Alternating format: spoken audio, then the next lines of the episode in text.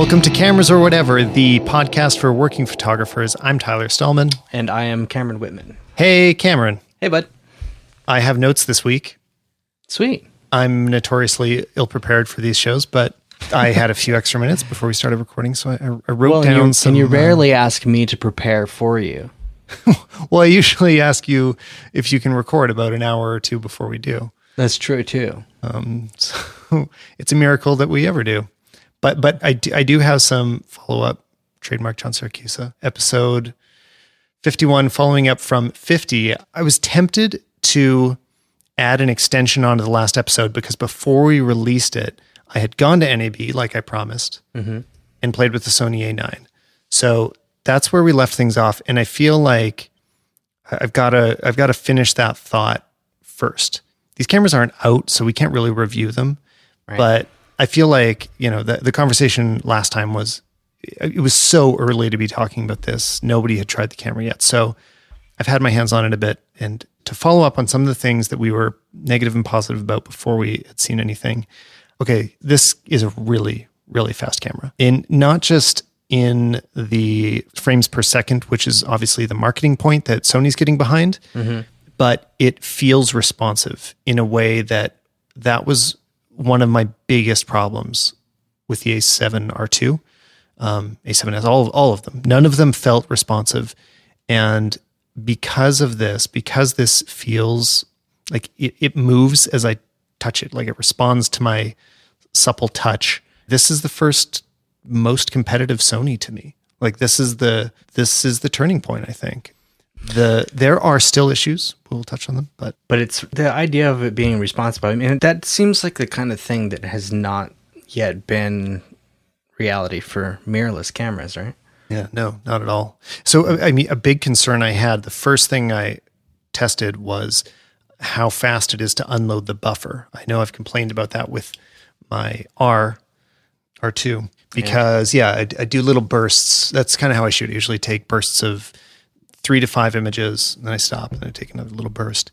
And shooting like that, I will completely fill the the buffer, which isn't shooting that fast. It's not holding the shutter down, but the buffer will fill, and then I'll just be standing there watching it write to the card while the whole camera is locked up.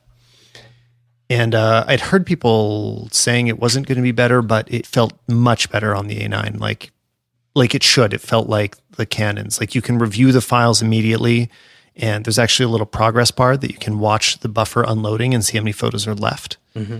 which I think is is smart and actually something missing from Canons anyway. Interesting. So it really feels like they dealt with that. It still takes a while to unload the buffer, but you can use the camera during. It doesn't lock you out, and that is that's a really important difference to me. Yeah, for sure. Think a, a lot of this is probably because the sensor is 24 megapixels instead of 40, whatever. and how fast of a card do you have to use with that? Have to? I don't know. They had just stuck the fastest ones in there that are. I- I'm, I'm not good at tracking what good cards are in the market now. Yeah, all I saw was was you know the response with really fast cards, but I had tried those cards in the A7R2 and had the same problems. Oh, okay. So at least, even if that's how they fixed it, like now they can take advantage of the fastest cards, that would still make life better for me. So Well, I mean, just hearing that it's a responsive camera, like as a as an event shooter, Mm-hmm. you know that that's something I feel like is just so critical. You know, because you're looking for the, that moment. You know. yeah, And completely. yeah, and I think that with mirrorless cameras, just in general, um, you're looking for a different kind of moment. You're like, it's okay to wait for it. I don't know. Like, there's just something about Canons and Nikon's, and now hopefully Sony, Yeah. that when you're shooting in those critical moments, and yeah, maybe you do have to burst also, just because you you realize there's just something happening there. Well, and it doesn't mean that they fixed all their menu items so that can still slow you down, that there's kind of complicated menus. Yeah. But they added some nice extra physical controls, including a manual, like a physical dial for the frames per second speed. Yeah. Okay. Because obviously 20 frames per second is, I'm almost never going to do that.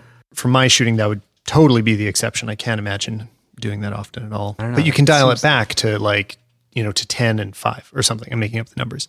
That's But, you know, that's really good to hear because Yeah. that was actually that was concerning to me. Yeah, with the physical dial. Yeah. So because that's such a central feature to the camera, I'm, I'm really glad they put it there. And then same thing w- with physical controls. They added the joystick to the back, which allows you to select focus points. This was it would have been a non-starter if they hadn't added that joystick. This this had to happen. This is a really big deal, and um, it you know works it works like the other cameras do. It works the, like the Canons do. I- Wait, I- what were they doing with it before? Oh my god.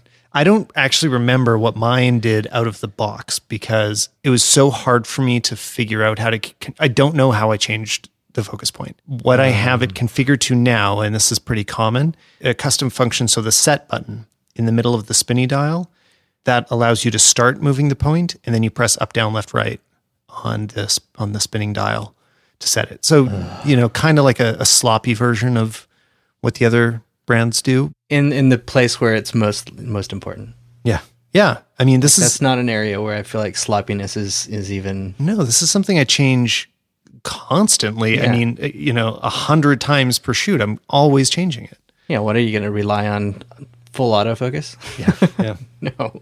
um, yeah, no, I, I it's, so th- th- that's kind of a, a freebie. Like, yeah, just, just put the control there that should have always been there. Good job. Same with moving the record button for video. Like you may not have noticed this if you didn't have to deal with it, but yeah. Yeah. it was in like a crazy weird spot. Now it's in a normal spot. So those are, those are gimmies. Like anybody could have told Sony they could uh, win a lot of praise by doing that. So Yeah, well, they did it. That actually makes me a little nervous as an Nikon guy, you know, because I hear something like that and I'm like, mm. Yeah, I, I still I would still want to see at least another one generation of this camera before I'd consider trusting to replace my Canon. It, it still needs to get better, but for newbies, that's what the turning point is to me. It's not a turning point to switch because to switch, the camera needs to be uh, orders of magnitude better, right? It can't just be well. Some people feel like this. If you follow the forums on DP review, people are like, oh, there's an extra megapixel, there's an extra frame per second, uh, Canon's doomed, Nikon's doomed, Panasonic, whoever. Like people jump ship or say they're going to jump ship at the drop of a hat. But I think for people that do this for work, I mean, there's such a huge le- lens investment. It is not easy to switch brands. well, I mean, investment, yeah, because you got to take into account that you got to list all that stuff that you're going to sell. Yeah, and you're not going to get as our uh, tilt shift lenses, which are still for sale. I think yours is still for sale. Mine is. Uh, if I anybody's mean, I'll probably never sell it, to be honest. yeah, but if we did, we'd get half. You know. Um. That's why I'll never sell it. yeah. because I'll never get what it's worth, and so it's it's worth it for me to use it on that rare occasion that makes me happy. So I'd need to see a few years where the the Sony's are way better, whereas right now they might be getting just normal better, which that's crazy. And Sony isn't gunning for the 5D Mark IV. They want to be the 1DX or the D5X. What's it called? D5? Sorry, wait, say that again. What's the Nikon? The, the sports Nikon Yeah, it's the D5. D5. That's what they want to be, not not mid range. And it's forty five hundred dollar camera, but they are clearly aiming for real sports photographers. which is uh, it's kind of surprising. I mean, I guess they're not surprising. I mean, um, threatening, really. it really is. Like before, I wasn't worried for Nikon. Not, not that I should be worried. I mean, like if Sony gives me a better camera, like okay, great, my life will be better. But yeah, I guess the worry would be I don't want to sell my lenses. Like I don't want. to yeah, I mean, it's just it's free lens. It's uh, sorry, free market, free lenses. free lenses, because they're going out of business. No, just kidding. They're not going out of business. But it's it's free market stuff, right? You know, I mean, if if Nikon can't continue to compete in the marketplace, Well, that's what I'm more worried about. So with Canon, they're a huge company in general, right? Like they have their printer division and whatever else. They- They're just a, a very large company, and Nikon is not. Yeah. And that would scare me as a non Nikon shooter. I feel like they need to be there. They are an important player that puts the pressure on the other companies. Yeah, and I mean for for a fanboy like myself, mm-hmm. like that is I mean that's part of the reason why I resist something like these Sonys regardless of what you tell me and what, you know, I read on DP review or whatever. Like it's it's like wow, that would be really cool, but I just I love the brand of Nikon even though I recognize that like, you know, they they tend to stumble once in a while. And then they, you know, they hit a stride and then they stumble for a while. It's kind of frustrating as, as you know, as a fanboy, I guess, because There's also just the generations of trust that you build up with a brand. Totally. Whereas right now, I mean, I don't like the rug being pulled out for me every year with Sony. It's like, mm-hmm. oh, you thought you had the best camera? 12 months later. It feels like an Apple move, doesn't it? yeah, I like, you know, three to five year cycles. I, I know people get impatient in that time, but it's, it's yeah, but you practical also for get hungry, professionals. right? Yeah. Yeah, totally. I mean, why not just be excited when you get your next camera? You don't actually need a new one every year. Thank you. I feel so much better. I want to do a YouTube video about that of like when should you update your camera? So I don't, maybe it's something we should talk about someday. Like what are the motivating factors that actually make it a good idea? yeah, we should talk about that because that's actually that's a really important topic, and I think it's one that it's really easy to think you need to mm-hmm. do when you don't. So well, I want to wrap up the Sony talk. Before we do, I want to add some negatives for the for balance. this this isn't the the camera that's going to solve all of our problems. Based on uh, what DP Review has said, and based on my use of the A7R2, an issue is that their auto white balance is still quite bad, kind of terrible. And the, the A7R2, the auto exposure as well, was honestly kind of shit. It would read, it would add a stop of exposure in bursts of the exact same scene.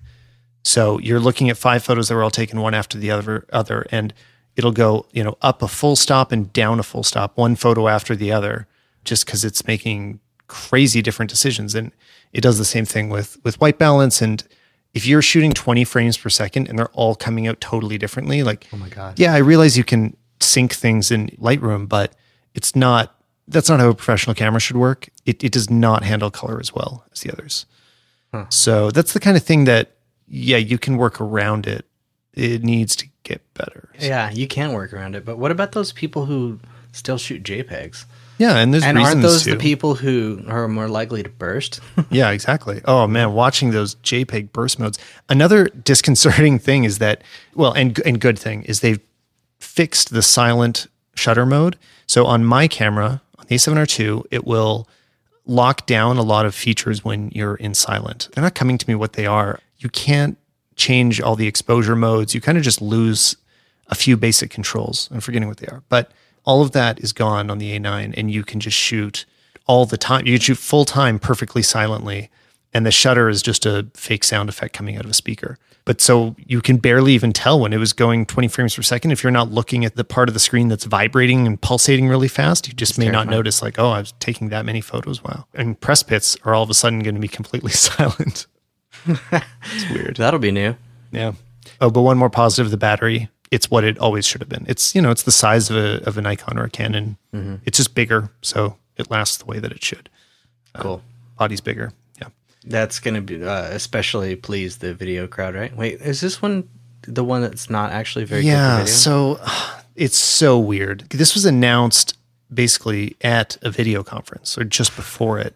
And there are things about it that are much better than any of their video options before. It shoots, the sensor is gathering a 6K image and downsampling that to 4K, which is quite a bit more than what the previous cameras did. So the, a normal 4K image is going to be sharper. And there's a few other just kind of image processing details that they worked out to be better. The default image will look better, which is crazy, but they didn't add picture profiles. So for regular consumer video shooters or maybe YouTubers, that's fine. But yeah, there's no flat profiles. So you can't kind of rescue your highlights. You can't do extra grading. To me, it's that is a deal breaker. I always shoot in a flatter profile because especially on the Sony's, it makes a huge difference. It gives you a lot more latitude, much better roll off in your in your highlights and detail in your shadows. So so it's definitely. I mean, it's throwing it in there, yeah, but it, it's it's not for the serious.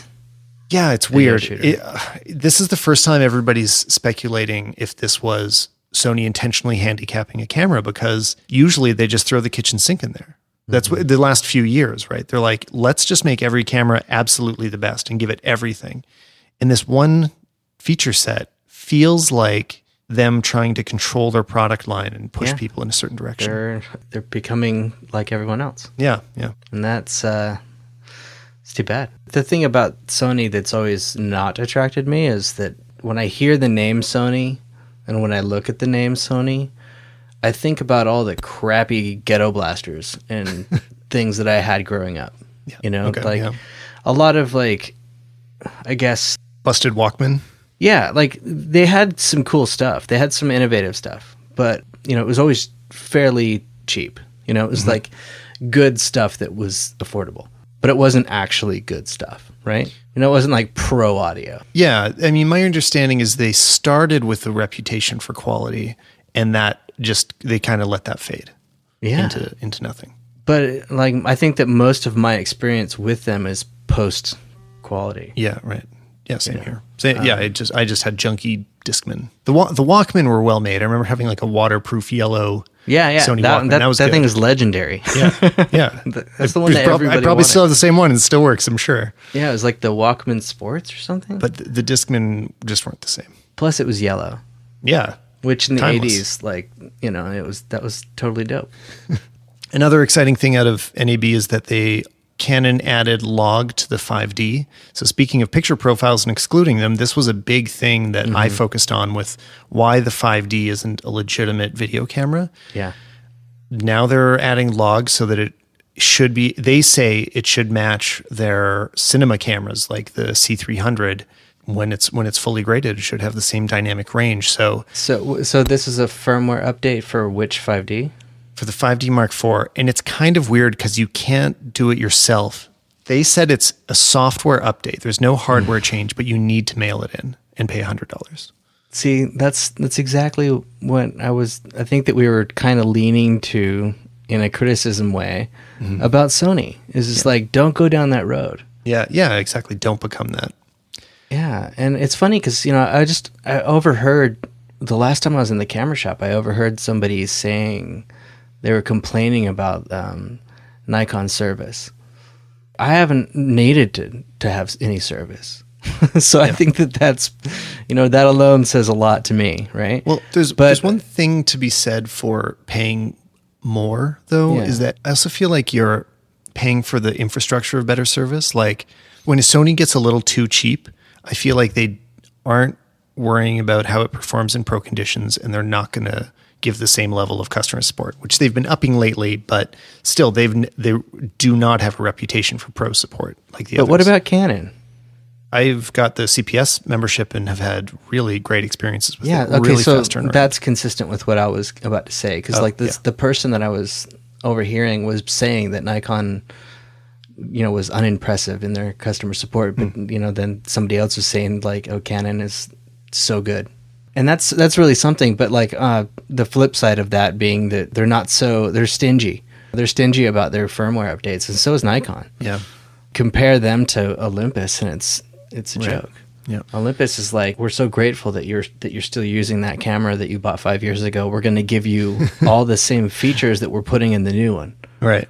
Yeah. Be- Full because- upgrade. That's amazing. I, I didn't realize they were pushing it that far. I mean, you know, there'll be hardware upgrades the older camera won't have, but you know, something like adding log to the software. I mean, there, I imagine there's probably no real reason that they can't add it to, you know, the Mark III at least. No. Well, uh, no. Well, no. I mean, there's people have hacked it. Magic Lantern is the like hacked firmware that. Yeah. See, so for them to not make that available as well is is obnoxious to me. Yeah.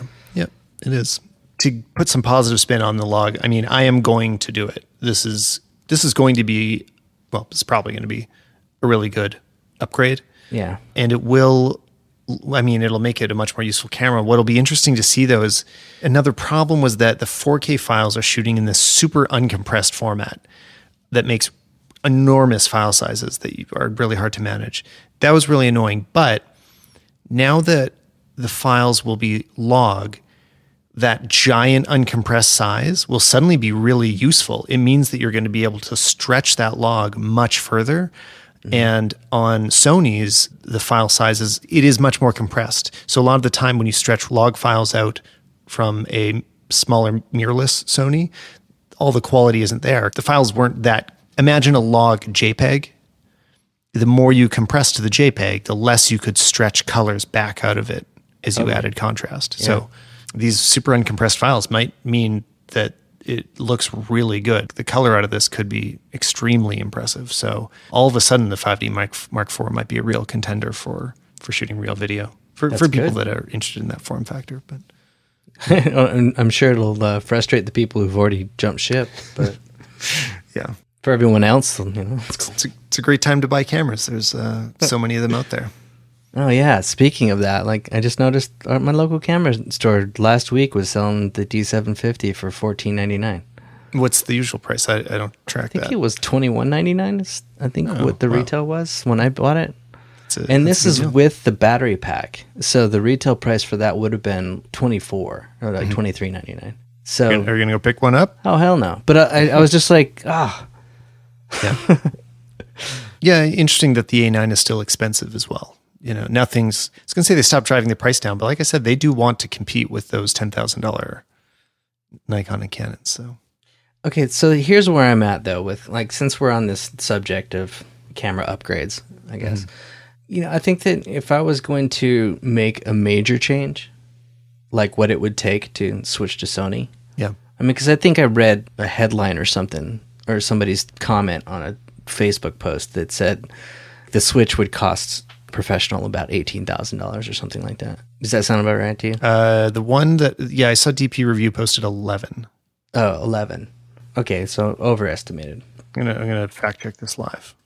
Yeah, so you know, like I said, I just it's something I just saw out of the corner of my eye, and I was just like, yeah, that that's not going to happen.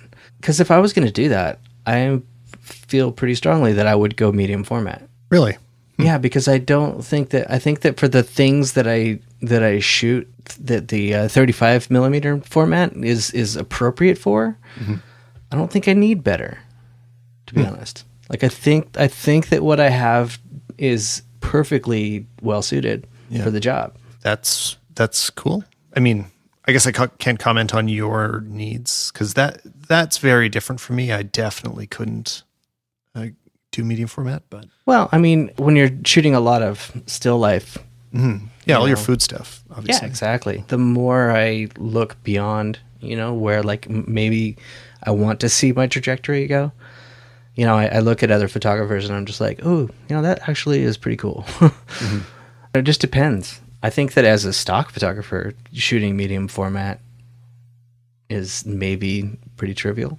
Like it's just it's really it's it's an expensive investment to make to then shoot stock, I think. Well, the thing that would tempt me most to go mirrorless is totally goes against that, and it might be size. S- size is a big part of why I prefer to pack my A7R sometimes, Mm-hmm. Mm-hmm. just because it's half the weight, uh, and obviously, you know, doing a medium format would be going in the opposite direction. So, Yeah, I think that for your style, it wouldn't probably wouldn't work.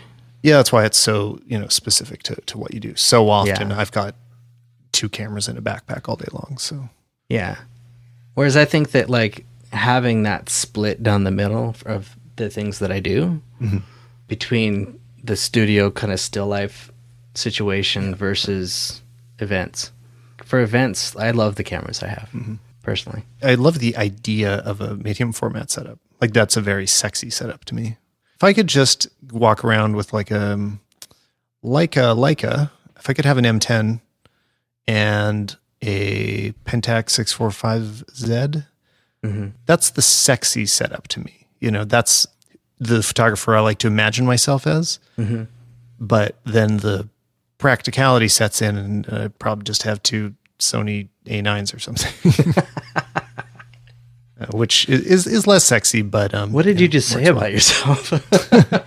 Well, that that you can't cho- choose your gear based on how cool it looks. Basically, well, You know. you can. well, yeah, you can, but Yeah. then you you have to pay the price. Maybe. Well, for like it, you have to pay the price. Definitely. Literally.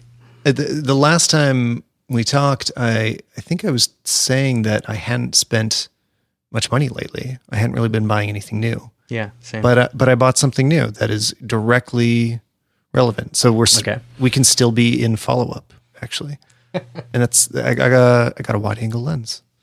oh my gosh. Yeah, an ultra wide angle lens. Whoa. So Really? okay, this is cro- this is crop sensor, so don't let these numbers blow your mind. Okay. But I got the Sony 10 to 18 millimeter. Yeah. So that makes it what 15 to 28 15 to 28. Okay. Or 20, yeah, I was going to say 24, but 28. cropped only, even though it's on full frame cameras. So I got a lot to say about that. And it's f4. So it's not very fast. And here's why. Okay. So I already have a 16 to 35 for my Canon. But a lot of the time, what I need it for is when I'm being really portable. That's when I find I need ultra wide. Is lately vlogging Mm-hmm. because I just need to get every like myself and everything around me in the shot, or travel stuff, you know, landscapes. Mm-hmm. So having the giant Canon is completely not practical. Yeah. The options on the Sony side, most of them are also pretty large. There's not a lot that are small and compact. This 10 to 18 millimeter cropped lens is under a thousand dollars or around a thousand dollars and it's very small, only a little bit bigger than the 28 millimeter that I already have. Yeah. So um, yeah, I mean, it just kind of it's it, it's easy to always be in my bag. It's a nice range. You can go from normal wide 28, right? Like that's that's nothing looks weird at 28, all the way to, to 15, which is really really wide, and it's good. It from the, the shooting I've done with it so far, it's not incredible. Uh, You can't say nothing. You can't say nothing with the distortion. Nothing looks weird. Okay. Yeah, it's less weird. Yeah, Yeah. relatively. You know, the distortion at 15 is well controlled compared to the the Voigtlander that I tested at 15. uh, That that was looked square. like, so lines looked very square. People at the edges, like it, it was really interesting the way it would control rectilinear corre- correction, which makes me realize how little I understand about lenses to see it in action. But it really did like it squared the scene off in a really nice way. It's not quite the same. There's a bit more barrel distortion on the 10 to 18, but for the price and the versatility and the size, it's just a really good balance. So, um, That's good to hear. yeah, And I'm. Uh, do you have samples? yes, but not in front of me. I'm at a different computer, but I will post a sample in the show notes. Cool. Yeah, I would. I'd, I'd be interested to see. Yeah. And yeah, like I say, it also ends up depending on your camera a little more because now you're always in cropped mode. I've, you, you can shoot it at 16 millimeters in full frame without any vignettes, but it's so distorted that I'm just not going to. You can just tell the lens wasn't designed for it. When you're in cropped mode, shooting 1080, the image gets much noisier at high ISOs. So like even ISO 1800 or 800 and 1600, you really start to see the noise if you're shooting 1080 in cropped sensor mode. Full frame 1080 looks pretty good. 4K cropped mode looks the best. That is the best image quality you can get. So that's fine for this lens, but I don't usually shoot in 4K. I usually shoot in 1080. Okay. So I like I it puts me in this weird place of it, I'm not using the best settings on my camera. I'm kind of sacrificing quality sometimes. So and and then also you know I'm shooting in cropped mode when I'm doing stills. So hmm. and it's f4, so I have to turn the ISO up more than usual. And since you're using it for travel stuff, I wonder, you know, you're probably going to find yourself in a lot of backlit situations. So how does it Yeah. uh, deal with chromatic aberrations? I don't know yet. I'll, I'll have to report back on that. I haven't Yeah. I haven't put it through any stress tests. I mean, I'm not expecting I'm not expecting it to be impressive when it comes to that. It's it's still a, an affordable lens, you know, Yeah. entry level lens. But the build quality is very nice. These Sony's are, are made well. There's a lot of metal in them. They they feel really good. Yeah, I mean that's one of the things that I really appreciate about the uh, the Sigma art lenses. Oh yeah. They those are the things that they absolutely just murder everybody else on. There's no chromatic aberrations at all, and it's dead sharp at one four. Yeah. Yeah. And- It- when you're just looking for quality, nothing beats them. Yeah, but you know, there's I've I've been shooting with them long enough now that I've come to recognize the issues with them, and especially since I've seen them rise in popularity because I see other people shooting them.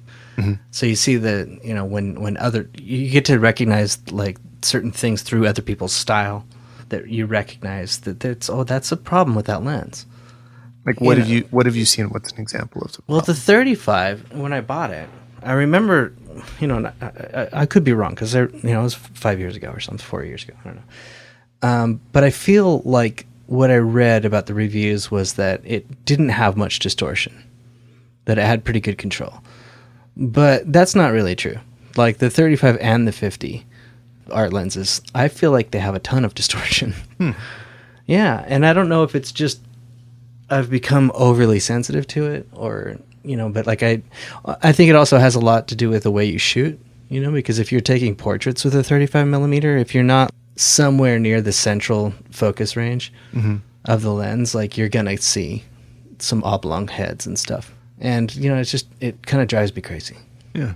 And I, you know, I recognize that with that lens. And so there are times when I'm like, no, I'm to grab my Nikon 24 to 70 because at 35 millimeters, it actually doesn't have as much as, as much distortion. Hmm. Yeah. It's interesting. And you see that on the 50 as well. Yeah, I do. But on the 50, it, I love it because it's like it does it in a way that, that I feel is very appropriate for a 50. Like, I, I think, like when you're taking portraits at the 50, that just very slight amount of distortion that you get gives your subject character. If you're, you know, if you're at the right distance, it, it kind of emphasizes character. Whereas, you know, with an 85 or 105, they start to become just perfectly you know their features become perfectly balanced and it just looks the way that you'd expect it to look whereas like when you move up to 200 to 300 it starts to flatten out in a, in a really weird way do you know what i'm talking about Yes. I, I mean, I'm imagining it. I don't know if I'm actually picturing the right thing, but well if you just if you've, you've seen the the gifs right with the you know where it shows the this sequence of portraits done with all the different focal lengths yeah. of the same guy and it, it goes in like a Yeah. Like zooms in and out really fast. Yeah, and you can you you see how like you know when you're super wide, the face, if you're in the middle of the, at the center of the lens, the face gets it it gets like turned into like an oval, but it gets thin in a really weird way. But if you're close, then it makes you look thick, and it's it's just weird, right? Mm-hmm. Like the way that the, the the optics work is is bizarre. But with the fifty, I guess my relationship to this is that people always told me like the 50 is the normal lens, quote unquote. Yeah. That's what I, that was like one of the first things I ever learned about lenses. Yeah, you know, and then I, I heard people say actually it's the 35 because it's got that slightly wider field of view that is more normal. Mm-hmm. And I think that's true, except for that, like our eyes are amazing. like to me, normal is more like 85 in terms of You're always like, a little zoomed in. Well, I still see the peripheral, the wider picture, but when I am focused on a subject, I feel like that's the way it's rendering. Because when I look at a at the photos that I take with my 50 millimeter, I'm like, that's a little bit odd. There's just like a little bit of a of a distortion there that is that I think is a little bit odd. And uh, again, it depends how close you are. With a 50, if you're more than five feet, it's gonna look really normal. Do you, are you measuring this before or after the lens correction in Lightroom? Before, Okay, because I've started to think about software lens correction as almost something that needs to be taken into account when judging a lens lately, which totally isn't fair. It's just that it's gotten good enough that, um, I- and I noticed this with the Sony 28 when I first got it. It somehow automatically applies lens correction in Lightroom, which isn't typical. Most lenses, there's no it. there's no effect. There's no default to the lens, right? It just Yeah. Lightroom controls that preset but somehow Sony is pushing through this setting and saying, "Hey, every time this comes through, turn on lens correction." And if you shoot JPEG on the camera, you'll see that it looks much different. It's totally cleaned up. There's no distortion, like or much much less. Uh, it's very well controlled. And and if you look at the raw image, there's a lot more and a lot more vignetting. But it's funny because I spent my first month or two shooting with the lens, not realizing how much was being corrected for me because it was all automatic and it just it looked great because I wasn't seeing the raw image. So then eventually I noticed and I started looking at it with it turned off. I'm like, oh, the lens isn't as great as I thought. But if I never would have noticed, does that make the lens worse? I mean, technically it does, but it's functionally just as good, you know? Mm-hmm. Same thing with this 10 to 18, by the way. I really think you have to measure it by, you know, how well it cleans up. Because I'm, I'm never going to deliver ultra wide images that I didn't try to adjust for the distortion a bit. Maybe crop in if I had to, straighten some lines. Well, I'm- yeah, I'm I mean, that's, gonna... I, I've always considered that to be the benefit of, of an ultra wide is is that you you overshoot it, Yeah. so you can cl- correct it and crop it. Yeah. I just yeah I don't know I just got tired of him. like I had the I had the um, Tokina I guess it was a sixteen to twenty Reviews were like it's pretty close to being equivalent to Nikon's fourteen to twenty four, and it really I don't think it was. and so like I don't know I just got Is this a while ago? Is this an older lens? Because did, Yeah, did, did is- the reputation just get good recently? No, no, no, no, no. It w- it was good when it came out. Oh, okay. Because I mean, there needed to be an alternative to the 14 to 24, like Mm-hmm. a pro ultra wide zoom, fixed to to eight. That that was a thing that the market was demanding, and Tokina did a, a really good job of that, and they built a tank. But that was also exactly the problem with it. It was just it was just as big and clumsy as the Nikon, and it had the the rounded you know glass that you couldn't put a filter on on the front element. And The that's like bubble. yeah, exactly. Yeah. And I still have yet to meet a single person that appreciates that design. The bubble. You you do and no one else does. no, no, I've never met anybody that liked it. Oh, I I think it's fun to look at, but I'm terrified of holding it. Yeah, exactly. Like 'Cause I, I, I- know I'm going to destroy it. yeah. How do you not destroy that lens? I don't know. Hmm. I mean, you got to baby it for one, Yeah. but it's it's an ultra wide, so it's not it's not really going to ever be a babyable lens, in my opinion, because you're going to use it for things that There's watch faces you can buy that look exactly like that, that have the giant bubble coming out of them, like these crazy dive watches. Oh, neat. Now, so that kind of sounds cool, though, for a watch. Yeah. I mean, equally impractical, but yeah, it, it's neat to look at. Well, yeah. I mean, I, I I think that you know, for a watch, you're you're you're looking down to tell the time. If it gets a scratch, it's not going to ruin all your images. Yeah, it's true.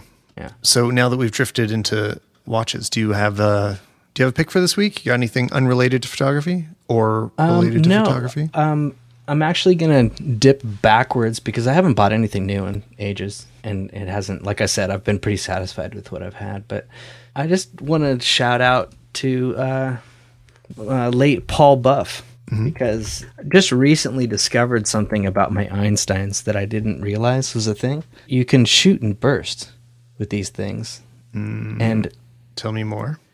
Yeah, I mean, and, and you know, you can't you can't keep going. Like you eventually, you know, you want to stop. I, I haven't figured out exactly like what the uh, you know what the action is on the action mode or whatever. but you know, I've done it a couple times now, and like I did it today. I had a shoot today where I was struggling to get this shot and I just realized that it was because I couldn't autofocus very well. And so what I my workaround was that like I'm going to get it fo- like when I feel that it locks into focus, then I'm going to burst some shots. Right? They were portraits and so it was just it was mm-hmm. awful because I just didn't have enough light to ambient light because I didn't Right. want it to be contaminated or whatever. I don't know. And I just, I don't know. Like, I, I, I was amazed because I was able to burst off like eight shots with this flash, hmm. and every one of them had equal lighting. And this doesn't affect your shutter speed though, right? You're still maxing out at like 160 or 200 or whatever Correct. those sync to. You're just able to take more of them in a row. It's kind of like the buffer of the light that it's able Yeah. to, or the refresh speed, I guess. Well, but does it run out? Like, can it only do it five times and then it start, then it gets inconsistent or what? Exactly. So, you know, like um let's say it says the flash capacitors are not completely drained when the unit is fired, making it possible to perform a rapid sequence of shots as the unit can be fired before the ready state is reached. Doesn't say how many. But I guess if you're as long as you're not shooting at full power. But Yeah, then I've- again, I was I was shooting at probably mid power. I've done that a lot though, where I'll turn down not to do burst mode, but I find the 400 AlienBees you can Yeah. turn if you just turn them most of the way down. Actually, the 800s too. Any of them, if you turn them way down, you can just kind of keep shooting. It, mm-hmm. like it can keep up with a slow burst, which is I mean, that was the whole reason that I had the 400 mm-hmm. when I had it before so. I Is sold it it. is it faster than the 800? I, I'm trying to remember. The 400? Yeah, Yes. yeah, okay. Yes. Because yeah, I mean, yeah, you just turn it down, and all of a sudden, it's like it's always there, and it's consistent, and it's able to keep up. Um, Yeah, there's a lot of the- cases that you can shoot turn down as well, depending on your ambient light, you know, or or if it's fully controlled as well, just keep every, all your lights down. Yeah, but the point is that like I really want to just say to everybody that like if you want a professional quality flash unit that is affordable, this is it.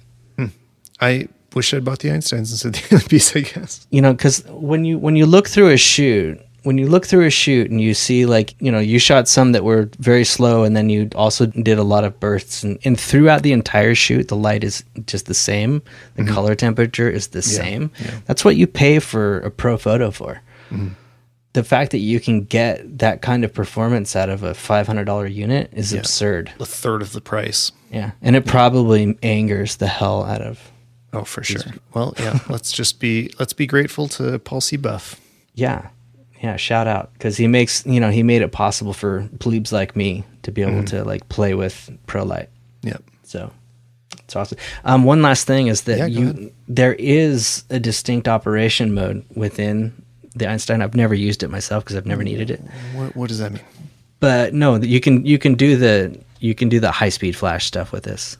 Oh, okay, cool. Yeah, you can also do that, I definitely can't with mine. So that's really cool. but it's never something that I've been really ever needing or into. So I've never done it. That's cool. I haven't used my strobes lately, um, just by coincidence. My pick, I got a pick and a half, and mine is very not photography related. So I posted on Twitter and Facebook the other day, yesterday, that I'd been trying to track down a Nintendo Switch, Yeah. which I've been doing since day one, since it came out. I was just kind of casually looking for it. I back when the Wii came out, I lined up overnight at Best Buy, slept on the cement to get a Wii. Which you know, I was younger then. It was it was kind of a party. Like that was that was just fun nerd time. I'm too old to sit in lineups anymore, so I mm-hmm. was just like, you know, I'll wait a few weeks and I'll just find one. And that was not happening. So I spent a few days in a row where I called every store in the city that I think might ever stock them. So, you know, toy stores and electronic stores and video game stores. And I was calling more than a dozen stores a day. And then finally I posted about it. And a person that I don't know very well, but have communicated with a few times on Facebook that follows me through photography stuff was like, Hey, I've seen them in stock. I think I can get you one. And by the end of the day, we met in a parking lot at the mall and he was like, Hey, I got you, uh, I got you a switch and, and, uh, two games. So, uh, not as a present, I, you know, gave him an email money Are you transfer. sure you should be saying this through? I am giving the biggest thank you out to to Ryan there for helping me out. It was just like I'm just like this is this is the coolest thing of the internet that it was just like casual friend. I like met him in person once, kind of. He lives in the same city as me, and he was just like, "Hey, I can um I have seen this." So, No, it's that's really amazing story. Just it, for a minute there, it sounded like like you were trying to sort out some kind of illegal contraband. yeah, no, I mean, I checked the box, make sure it wasn't full of drugs, and it totally wasn't. It was just uh just video games. Wait, before I drive away with this, yeah. Honestly, I'm just I'm very grateful for the help with that because I, I was I was having an incredibly difficult time finding one. well, enough about that. How is the Switch? Okay, so the Switch is awesome. I I I've had it for 24 hours now, and Anya has been playing it for almost all of them. So I have not I've not got to start Zelda yet. I got to race around the track in Mario Kart a couple times, but she she immediately stole it and has been playing it for like eight hours. So um, Well, that's a vote of confidence. Yeah. Well, you've you've you've done right in that you've made your wife happy. Yeah, and exactly. you know you'll continue to to be happy too. Yeah, so now I'm sure that's a reason for us to get to. but the just like the hardware and the the device and play, yeah, playing the game for a little bit, like this is a great direction for the console to have gone. In the future, it's okay, it's not the same level as when iPods were released, but it has that same feeling of like it doesn't matter that it's not perfect. It just feels like, oh, somebody found the direction that everything should be going. Playing AAA titles on a handheld that is the same experience on your Yeah. TV. It's it's just so the right direction, and it doesn't replace Xbox and PS4 because the graphics aren't as good. It doesn't have as much power, but what they can pull off in that little device is crazy. Like it just it looks really really good, and and the hardware is well made. There's a few pieces that feel iffy. Um, the buttons are a little too small for grown-ups. Yeah, But- they look really small. Yeah, I, I, a lot of people I read on the internet say they just stick with the Pro controller hmm. because it has full size buttons. But yeah, so far so good. I'm really excited to well to start playing Zelda at all. You know, you mentioned the graphics aren't as good. It's really always kind of been the case with Nintendo, right? But the, they've always nailed the the pleasure playability angle. More Yeah, than, totally. More than anyone else. Like when I think about the the legendary video games of my lifetime, most of them were nin- Nintendo titles. Yeah. Yeah, they've always had this. What did they have? The like Nintendo stamp of approval back in the day that they wouldn't let developers put out garbage. You know, they it's always been important to them to have a certain level of quality and fun. Um, Yeah, they, fun you know, they being- set the bar high. the primary, right? Yeah. like I always felt that. I don't know when I remember when the PlayStation first came out. There was definitely just a change in attitude, Yeah, you know, a little and like colder. yeah, and all of a sudden the sports games became like, you know, they became real, rather than like these comical cartoon like characters that were ridiculous and fun. Yeah, it's just great news that Nintendo is selling them so fast because Mm-hmm. They're. It means we're going to have a lot of Nintendo for a few years. You know. Yeah, that's cool. So, and then I, I want to make a really small half pick because I was listening to music this week, which I rarely Whoa. do. uh, but so I wanted to th- throw one in there, um, and that's Jonathan Coulton, Okay. who is. Oh, it's so lame to say that music's hard to describe because that's just the default, no matter what the music is. But um, so he got his career started by putting out a song a day on the internet, and the earlier stuff is like uh, there's a bit of comedy to it. Like it's it's witty, but it's got heart, and the songs are still real songs, even though there's some joke songs in there. And now he's gotten more into less comedy songs, more real songs, but there's just this level of innocence and like real indiness to him. Like you can tell listening to a lot of it that it's just a guy in his computer. The the older stuff anyway. Like, you know, it sounds very homemade in a way mm-hmm. that just you can relate to him a bit more because of it. And he's very clever lyrically and his whole catalog, which there's tons of it. The the one that's stuck in my head right now is called Ari like regards your brains, which is about zombies and office workers. So that's a full comedy one, but um yeah, it's a good listen. Well, that sounds brilliant. Thanks for the recommendation. Yeah, I'll try, and I'll tr- try to listen to more music this week. I've been I've been on a roll, so Good for you. Also, gosh, that sounds like quite the undertaking. Like, you know, when people talk about their 365 photo projects, I'm Oh, like, yeah. oh my gosh. totally. And but it's amazing because it really created his career. And so now he's on tour with Aimee Mann, and they like they write together a lot. So oh, like Oh, that's they really cool. recorded together on the latest album a lot. And like he re- he has a really legitimate career. And he at the beginning he just he was a programmer, and he I've listened to interviews about the beginning, and he just like I'm dying at my job. This is driving me crazy. And he just kind of walked away from it and threw himself fully into music. And you can't do that more than putting out. Oh no, sorry, he was doing a song a week. I was going to say, Jonathan, Ma- no, there's another guy, Jonathan Mann. Is that his name? The guy that does the theme for ATP podcast. He does song a day, so it is a thing. Yeah, Jonathan Mann does song a day. Anyway, yeah, so he started putting us on a week, which is still 52 songs a year, and then it just it turned into a real career. Which, I mean, you know, hard work pays off. Hmm. Only we could put out a thing a week. oh wait, we're not supposed to complain about how little we record. Sorry, Tim. We saved it for the end, though. yeah. Oh, but you know what? Uh, you, you got me thinking about what I was listening to this week. Were you ever a Soundgarden fan? I loved Black Hole Sun, but that's I was pretty young when um, Yeah, Soundgarden was really big, so like I missed the. I wasn't listening to full albums yet. Okay. Yeah, that was like my, that was high school for me. Yeah, and I was junior high, like I was right behind you. So Yeah. So, um, you know, one of their first records is called Ultra Mega OK, which is a completely not okay title. That that title uh, just alone made me not want to buy it. it's pretty bad. But I loved the band so much, and I was working my way backwards, right? And so I ended up getting it, and I could never, I never got into it. Like I just always thought, God, this is just shitty. And anyway, they just re-released it and remastered it and, and everything. And God, it sounds amazing now. Like it actually sounds like a record. Yeah. Like before, like I always felt like you know, and I've, I was into lo-fi kind of do-it-yourself punk and metal music. You know, I should have been fine with it, but I just always felt like it just underwhelmed. And you know, they they just put something into it now, and it's mm-hmm. it it really rocks. And I've been really enjoying it, and it feels like a new old Soundgarden.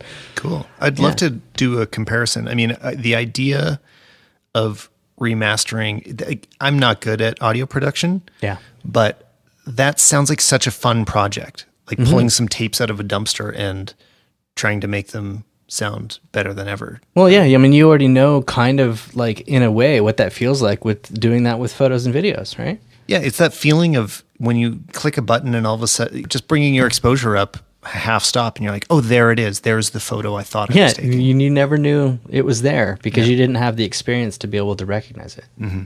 Yeah. So yeah, that was that. I just I thought I'd mention that because I know it's you know it, it shows my age and stuff, but Cool. cool stuff. Thanks, Cameron. Yeah.